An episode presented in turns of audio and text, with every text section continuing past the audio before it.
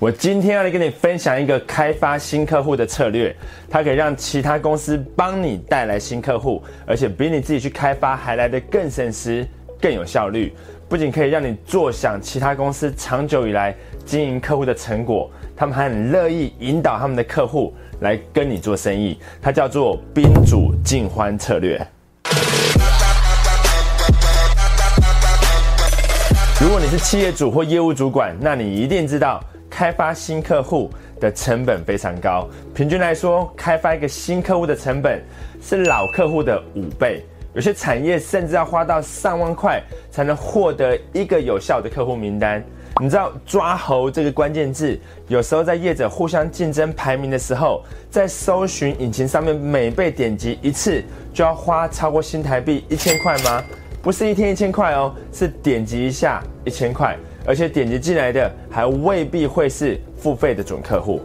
既然开发市场新客户的成本这么高，花了大把的广告费，却又只能获得一小部分的业绩，那有没有一个方法可以省去这些行销资源的浪费，就直接把产品销售给其他公司的客户呢？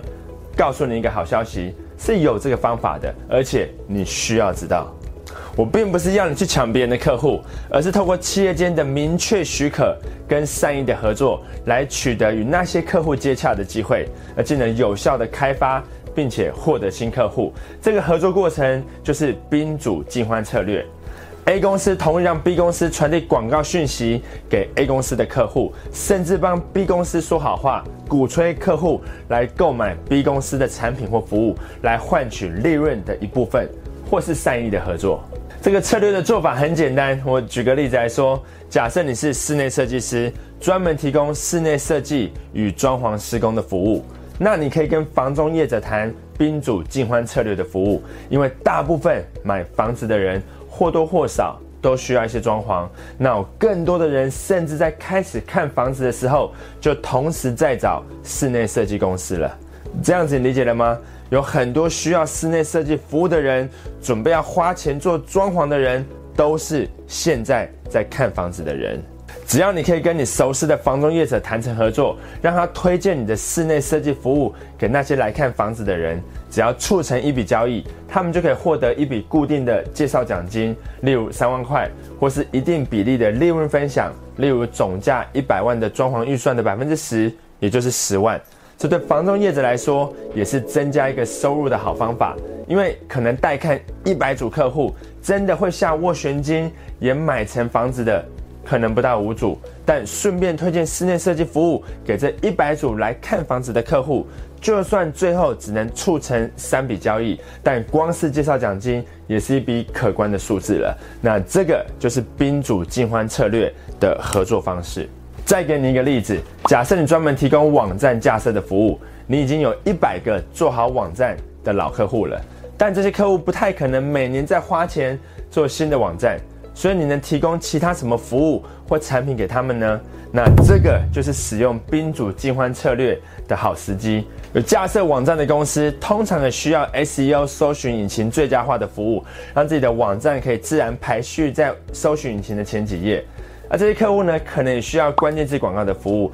FB 粉丝团代操的服务、布洛克口碑行销的服务，甚至是 YouTube 网红业配的服务。你只要找到有提供这些服务的公司，跟他们谈好促成交易的业务奖金的金额或是比例，相信我，有很多公司非常乐意付给你一笔钱，来对你的客户进行产品的推广跟行销的。你甚至可以将这些你评估过后优质的策略合作的产品或服务整合包装成一个新的产品套组。那原本可能只有十万块的网站架设服务，那现在呢，你可以推出一个价值三十万的整合行销服务的 package。那内容包含一个网站 SEO、粉丝团代操，然后再找张麦克来帮你做开箱。或是产品体验，但前提是要提供特别的好康给张麦可频道的粉丝，这样子才能皆大欢喜，不是吗？站在客户的角度，他也很开心，因为有你的把关跟提供整合性的服务，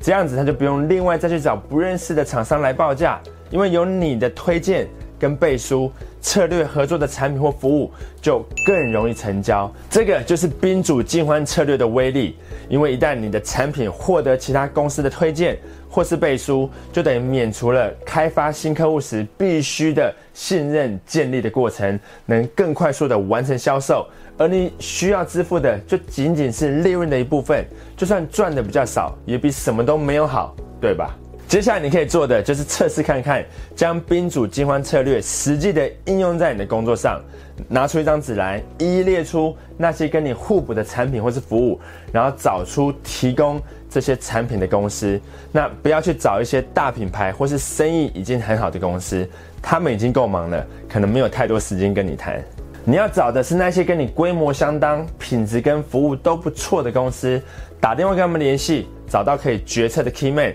然后跟他提出宾主尽欢策略的合作方案，我跟你保证，有很多人会很开心接到你的电话，也会很乐意跟你见面谈的。OK，希望今天的宾主尽欢策略能够对你有帮助。离开之前，不要忘记点击订阅频道，还有打开通知小铃铛，也用影片下方叙述的问卷调查连接来告诉我你想要听的主题。非常感谢你今天的收看，我是张麦克，我们下部影片见。